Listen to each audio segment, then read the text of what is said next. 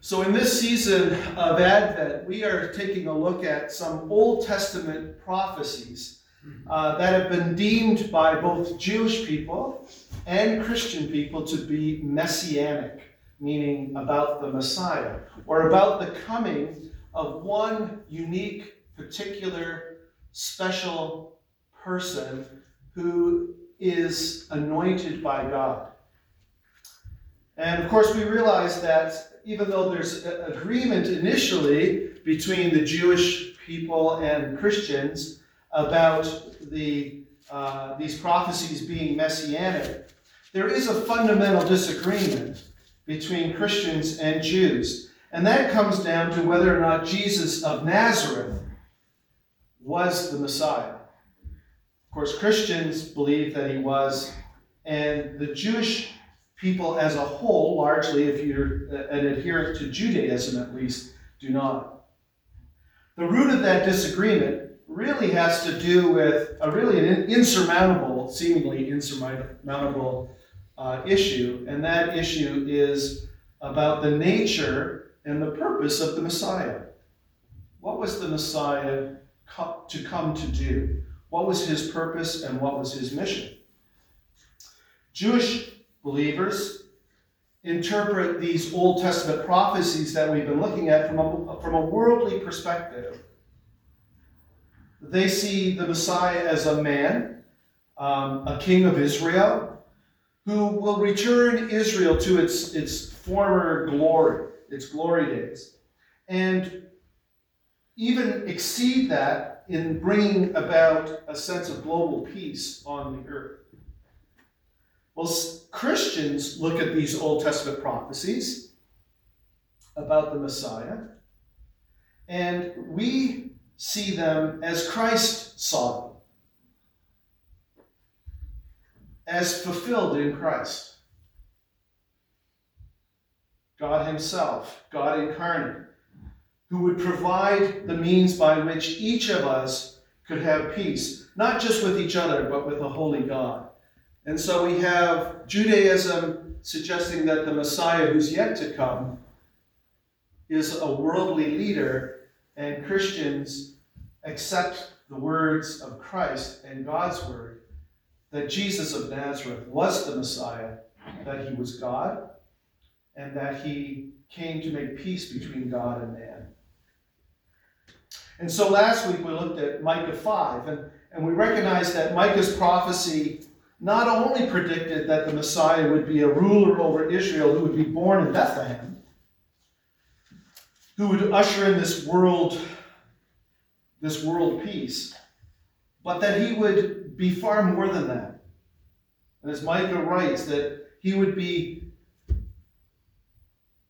part, would be God incarnate, whose mission had far greater consequences for the human race matching the self proclaimed mission of Jesus Christ. So today we're going to take a look at Isaiah 7, verses 13 to 14. Isaiah 7, verses 13 to 14.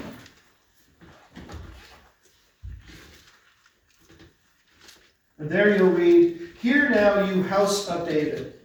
Is it not enough to try the patience of humans? Will you try the patience of God also? Therefore, the Lord himself will give you a sign. The virgin will conceive and give birth to a son, and will call him Emmanuel. Emmanuel, Hebrew for God with us. So, like Micah's prophecy, the prophecy was given at a very threatening time for Israel. The northern kingdom of Israel was being overtaken, was being conquered by the nation of Assyria. And the people in the southern kingdom of Judah were fearful that that would be their fate as well. And so God used Isaiah, Isaiah and Micah, who were contemporaries, to reassure the southern kingdom that Judah would not be conquered, but would be protected from Assyria. But he also, God, also used this prophecy of Isaiah to foreshadow an even greater deliverance in the future. A, de- a deliverance brought, brought about by the Messiah. Now, today's Jewish scholars or theologians would argue against the virgin birth of the Messiah, suggesting that Isaiah simply had in his mind a young woman would give birth to a child, not necessarily a virgin. But as you do the research and you look at the historical context and of the language that's used by Isaiah, there's no doubt that he was indicating that the Messiah would have a miraculous birth, that he would be born of a virgin. And of course, we know the Christmas story, don't we? That clearly indicates that Mary was a virgin. And Matthew, who writes in his gospel, he references Isaiah's prophecy, the one we just read, Isaiah 7. And he links Jesus of Nazareth to the fulfillment of that specific prophecy that a virgin will conceive and will give birth to the Messiah.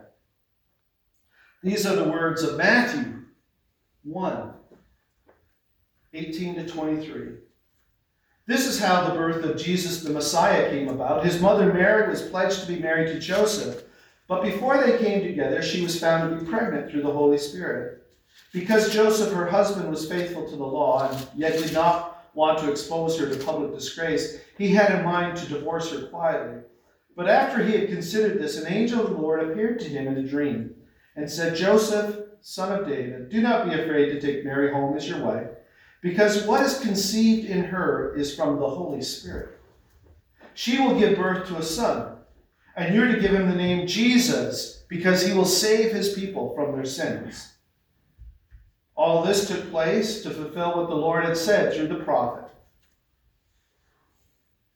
The virgin will conceive and give birth to a son, and they will call him Emmanuel, which means God with us. Now, a virgin birth is certainly a showstopper. It's miraculous, it's stupendous, it's incredible, it's miraculous, it's extraordinary. But there's so much more at play here than God just trying to grab people's attention by making a point of Jesus having an amazing birth. The virgin birth of Jesus Christ is the foundation upon which our entire faith is built. You might not have thought of it that way. The virgin birth of Jesus Christ is the foundation upon which our entire faith is built. It is not the it is the only way that we can be sure that we are redeemed by a holy God. Now let me explain that. In order for our sins, as Dale has said, in order for our sins to be atoned or paid for, redeemed or forgiven, our Redeemer needs to be both fully God and fully man. What does that mean? How can someone be both God and man? Well, the virgin birth of Jesus Christ explains that. Jesus was born of Mary, but there was no natural father. God Himself, the Holy Spirit, created with Mary an embryo in Mary's womb that was both human and divine. The result was a child who was God incarnate, or God in the flesh. God's word teaches us very clearly that Jesus was fully man. We read in Hebrews 2, verse 14 through to 18, these words Since the children have flesh and blood, he too, that's Jesus, shared in their humanity, so that by his death he might break the power of him who holds the power of death, that is the devil, and free those who all their lives were held in slavery by the fear of death. For surely it is not the angel he helps, but Abraham's descendants, or people. For this reason he had to make had to be made like them, fully human in every way in order that he might become a merciful and faithful high priest in service to God, and that he might make atonement for the sins of the people, because he himself suffered when he was tempted, he is able to help those who are being tempted. So God is, uh, Scripture, God's word is, is so clear that Jesus Christ was fully man. And we know, don't we, as we read through the Gospels, the experiences he had and the emotions that he experienced that we can relate to. The hunger and the thirst, the physiological issues, but also the emotions, the, the grief when he heard that his friend Lazarus had died. The joy when he had children sitting on his lap. Just a full range of emotion. Jesus was fully man. But Scripture also teaches us that he was fully God. Let me read from John's Gospel, chapter 1.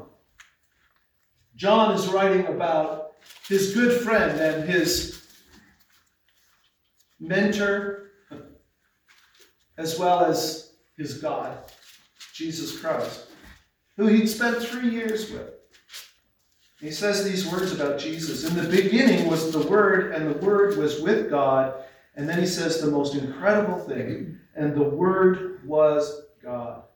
He was with God in the beginning. Through him all things were made. Without him nothing was made that has been made. In him was life, and that life was the light of mankind. The light shines in the darkness, and the darkness has not overcome it. Now there was a man sent from God whose name was John, and he came as a witness. This is John the Baptist he's talking about. He came as a witness to testify concerning that light, so that through him all might believe. He himself was not the light, he came only as a witness or a forerunner to the light. And the true light that gives light to everyone has come into the world.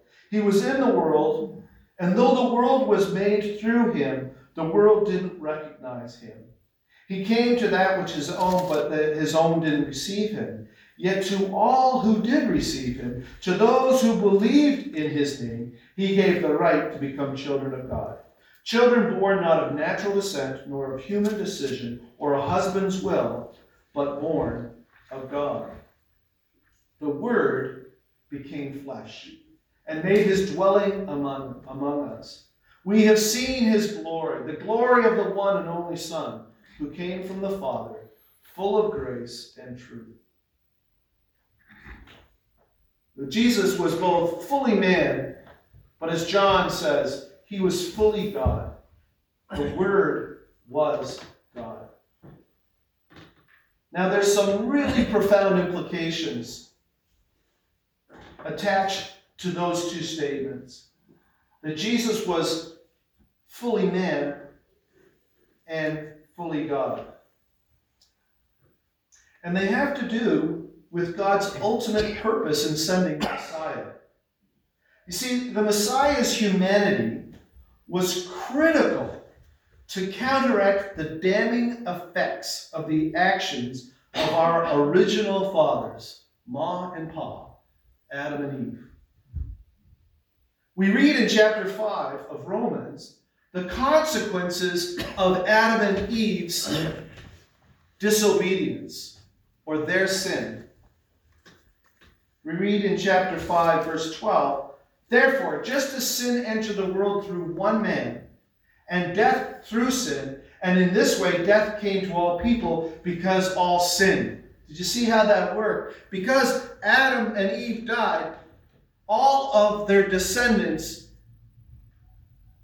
are by nature sinful.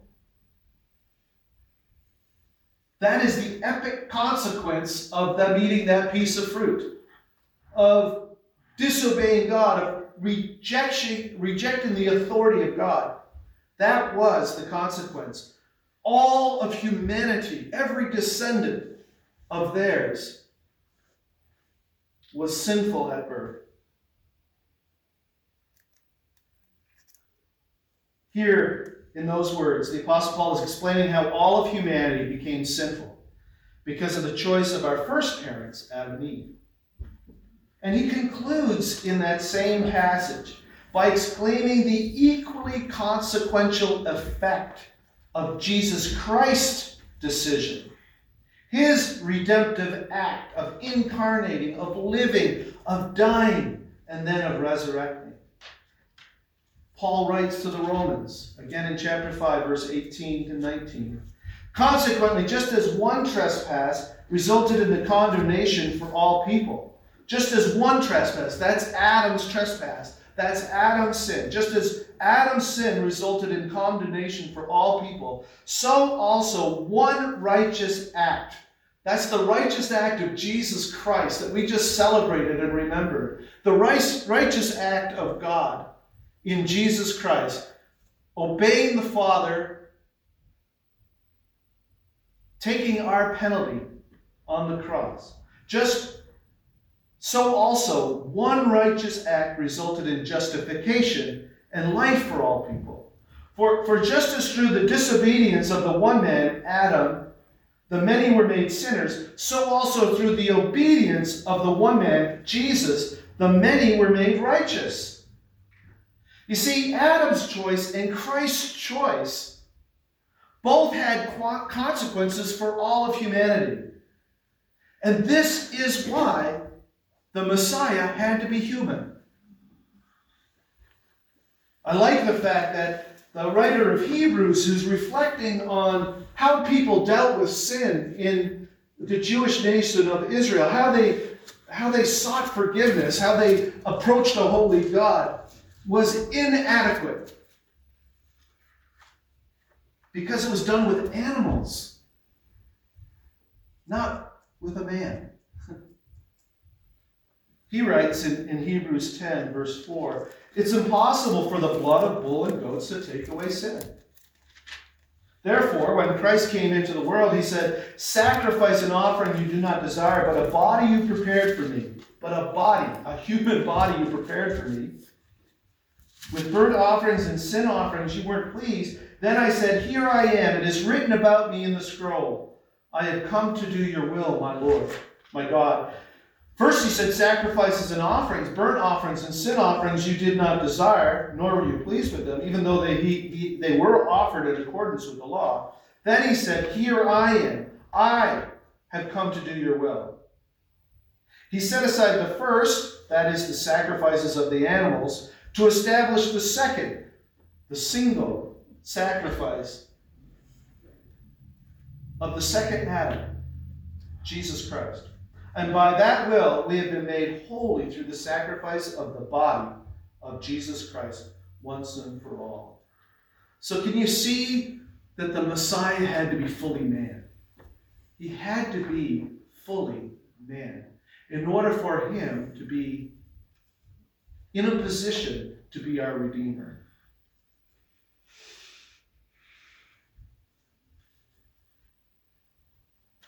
So, why did the Messiah have to be fully God then? Well, the simple answer is this the Messiah had to be sinless, had to be without sin. You see, like Adam, Christ had to be sinless. We think of Adam as a sinner, but before he sinned, he was sinless. He was pure, he was set apart, he was not defiled. He was right with God, he was righteous, he was perfect. And so was Jesus Christ, sinless, right? And so the Messiah had to be sinless just like Adam was before he sinned. Now, if I borrow a tool from a friend, let's say from, you've got to see Dale's shop, it's unbelievable and, and, and, he takes care of everything so well. It's, it's immaculate. And uh, he's got a bazillion tools in there, many of which I wouldn't even know what to do with. But if I borrowed, let's say, a tool from Dale, and I went and you know used it in my way and ruined it, a reasonable exchange for me to return a damaged tool to Dale? Well, of course not, right? If I borrowed a perfectly good tool I should return a perfectly good tool to him. I'd have to go out and buy a, a brand new perfect tool, right? And so that thinking comes into mind when we think about this idea of the consequences of Adam's sin and the consequences of Jesus' sin. a sinless man, Adam, introduced sin to all of humanity. It had to be a sinless man, the second Adam, Jesus Christ, to introduce the antidote for that sin. The antidote, the antidote that would erase the consequence of Adam's sin. A sinful man, a baby born of Mary and Joseph, would be inadequate because he would be by nature sinful. And therefore, the Messiah had to be fully man and he had to be sinless, he had to be fully God. A perfect man, a sinless man, would be the only suitable candidate to undo the consequences of Adam's sin. God's word is clear that no man or woman who has ever lived, lived would be a suitable candidate. Because, as Paul writes and was read earlier today, all have sinned. Scripture also makes clear that Jesus was sinless. When Paul writes to Corinthians in 5, 1, 2 Corinthians 5.21, he says, God made him who had no sin to be sin for us, so that in him we might become the righteousness of God. And so we sing the songs around Easter about how our sins were placed on Christ. Our sins were impugned to Christ. But before that, before the cross, Jesus Christ was sinless. He who had no sin was made sin for us. And so let's conclude. Jesus Christ of Nazareth was the Messiah. He was born of a virgin, making him fully human. And he was sinless because he was fully divine. He was fully God and fully man. And it is through the miracle of the incarnation that we have the antidote to sin and peace, if we accept that antidote, peace with a holy God. All we have to do is accept this truth as truth. Do you believe that Jesus Christ is the long awaited Messiah? Do you believe that he was born of a virgin? Do you believe that he was fully man, but fully God? That the Virgin Mary was became pregnant through an act of God, through the Holy Spirit? If you believe that, you believe that Jesus Christ was uniquely qualified to hang on a cross, to take upon himself your sin, and for, in so doing, provide redemption for your soul.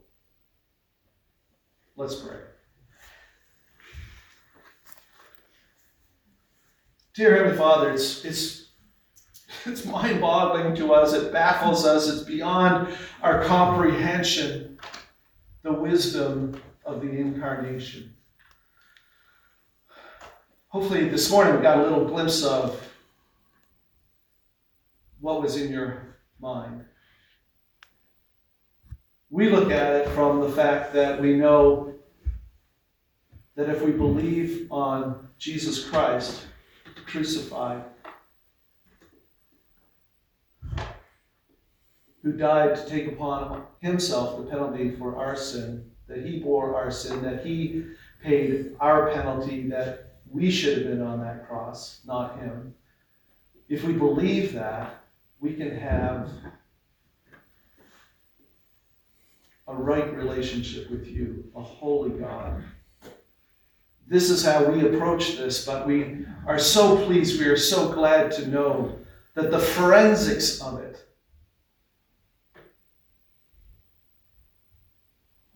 makes so much sense. That Jesus Christ needed to be born of a virgin. Because although he needed to be man, he had also to be fully God.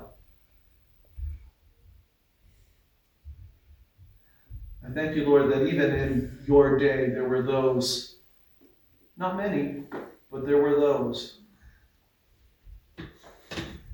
who recognized and attested to the fact that you were the Christ, the Messiah.